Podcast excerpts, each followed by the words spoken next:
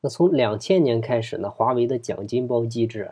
它是大致经历了四个阶段。第一个阶段呢，叫兼顾短期跟长远，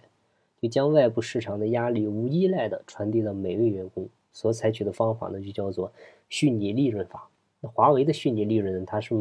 不像某些公司推行的实际的 EVA，它是由三个部分组成。它的虚拟利润呢，等于实发公奖总额，再加上增值的一个投资性费用。啊，再乘以一个一减所得税率，再加上一个经济增加值，啊，在虚拟利润确定的基础上呢，它再进一步再计算公奖总包，呃，就虚拟利润再乘以一个一个一个百分比，啊，这个百分比就是公司内部的一个统计经验值，每年呢都可以根据情况进行调整。它的一个虚拟利润法一个核心思想呢，就是无论是净利润还是经济的增加值。它都不能反映公司的管理层跟员工当年创造的全部的可分配价值，啊，以及它是如何在劳动和资本之间分配的。跟净利润或者经济增加值挂钩的只是奖金，虽然奖金可以浮动，但工资呢仍然是刚性的，市场压力呢还是没有传递下去。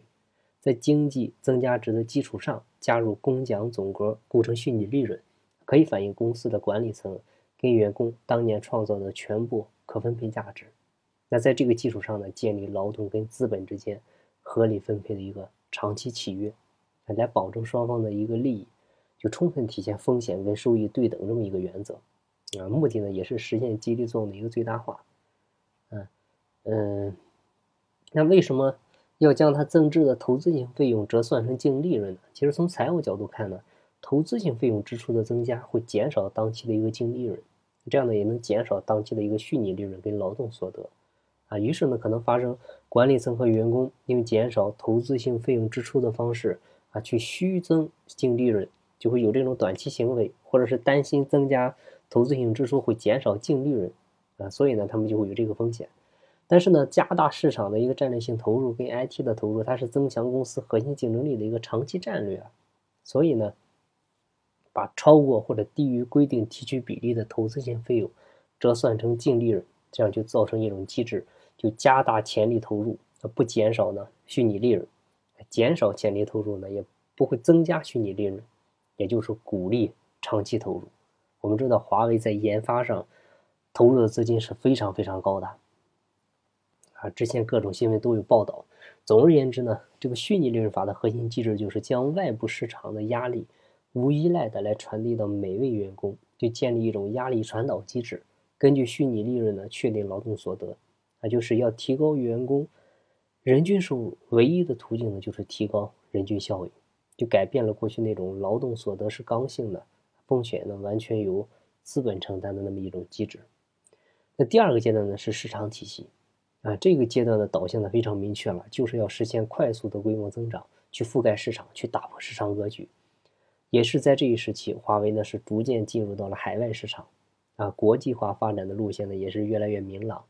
啊，也是为了实现规模的快速增长，华为的奖金机制呢也是慢慢的做了一些调整，就到了零六年以后，它开始推行薪酬改革，就根据岗位责任跟贡献产出来决定每个岗位的薪酬级别，啊，员工的薪酬跟岗位跟贡献挂钩，啊，员工的岗位呢如果被调整了，那薪酬待遇呢也会跟着。跟着做调整，啊，就华为希望通过这次薪酬变革呢，鼓励员工在未来的一个国际化拓展当中呢，持续的去努力，去奋奋斗，啊，去鼓励那些有奋斗精神的，啊，勇于承担责任的，啊，能够愿意冲锋在前的这些员工，啊，让他们呢也能够有更高的收入。那另一方面呢，也来调整那些像工作懈怠的，啊，一些不思进取的，一些小富即安的。一些老员工呢，你可以就慢慢的这个退出你的岗位了，啊，其实我们今天再回过头去看一下当年他调整的这个体系，啊，虽然说它帮助华为实现了一个规模的快速增长，但是呢，它本质是还是没有解决奖金跟一个人头数去如何挂钩的一个问题，啊，所以呢，它这个人效的地雷呢还是存在的，啊，其实到后来我们意识到这个错误了。